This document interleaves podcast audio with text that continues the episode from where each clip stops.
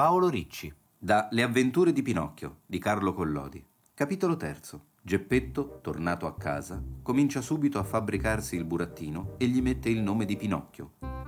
La casa di Geppetto era una stanza terrena che pigliava luce da un sottoscala. La mobilia non poteva essere più semplice, una seggiolina cattiva, un letto poco buono e un tavolino tutto rovinato. Nella parete di fondo si vedeva un caminetto col fuoco acceso, ma il fuoco era dipinto e accanto al fuoco c'era dipinta una pentola che bolliva allegramente e mandava fuori una nuvola di fumo, che pareva fumo davvero. Appena entrato in casa, Geppetto prese subito gli arnesi e si pose a intagliare e a fabbricare il suo burattino. Che nome gli metterò? Lo voglio chiamar Pinocchio. Questo nome gli porterà fortuna. Ho conosciuto una famiglia intera di Pinocchi. Pinocchio il padre, Pinocchia la madre e Pinocchi i ragazzi. E tutti se la passavano bene. Il più ricco di loro chiedeva l'elemosina.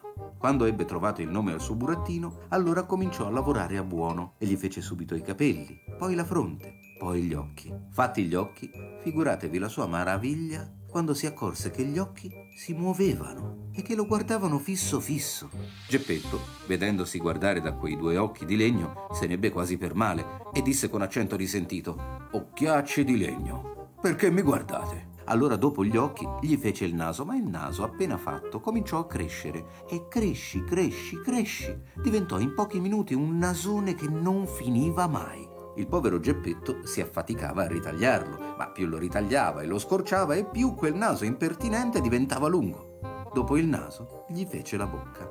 La bocca non era ancora finita di fare che cominciò subito a ridere e a canzonarlo. Smetti di ridere, disse Geppetto impermalito, ma fu come dire al muro. Smetti di ridere, ti ripeto, urlò con voce minacciosa. La bocca smise di ridere, ma cacciò fuori tutta la lingua.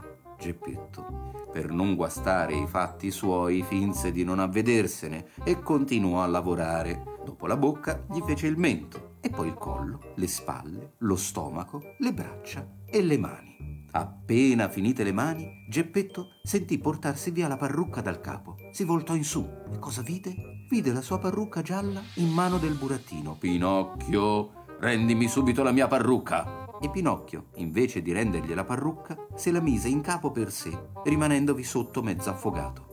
A quel garbo insolente e derisorio, Geppetto si fece tristo e melanconico, come non era mai stato in vita sua, e voltandosi verso Pinocchio gli disse: Birba d'un figliolo, non sei ancora finito di fare e cominci a mancar di rispetto subito a tuo padre. Male, ragazzo mio, male. E si rasciugò una lacrima.